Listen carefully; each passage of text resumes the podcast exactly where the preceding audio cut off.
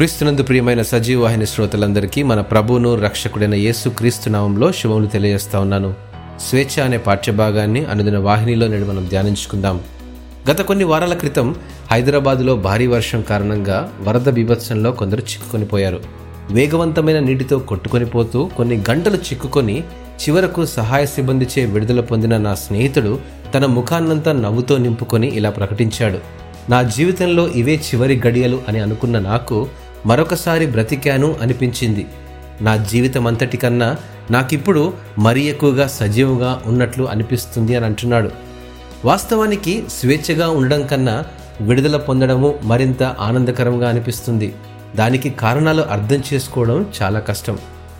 అనుదినము స్వేచ్ఛను అనుభవించే వారికి మనం ఎంత దీవించబడిన వారమో అన్న విషయాన్ని ఎంత తేలికగా మర్చిపోతామో జ్ఞాపకానికి తీసుకుని రావడానికి నా స్నేహితుని కలిగిన సంఘటన ఒక ఉదాహరణ. ఆధ్యాత్మికంగా కూడా ఇది వాస్తవమైనది. మనలో చాలా కాలంగా క్రైస్తవులుగా ఉన్నవారము అయితే పాపములో బందీలుగా ఉండడం అంటే ఏమిటో తరచూ మర్చిపోతుంటాము.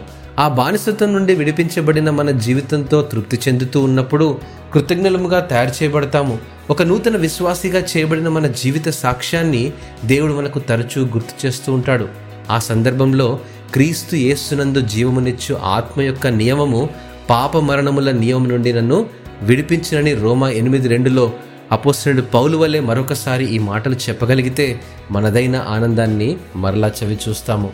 ఈ స్వేచ్ఛను కొన్నిసార్లు మనం గ్రహించము లేదా అనవసరమైన వాటిపై దృష్టి సారించి జీవితాన్ని ఏదోలా గడిపేస్తూ ఉంటాము.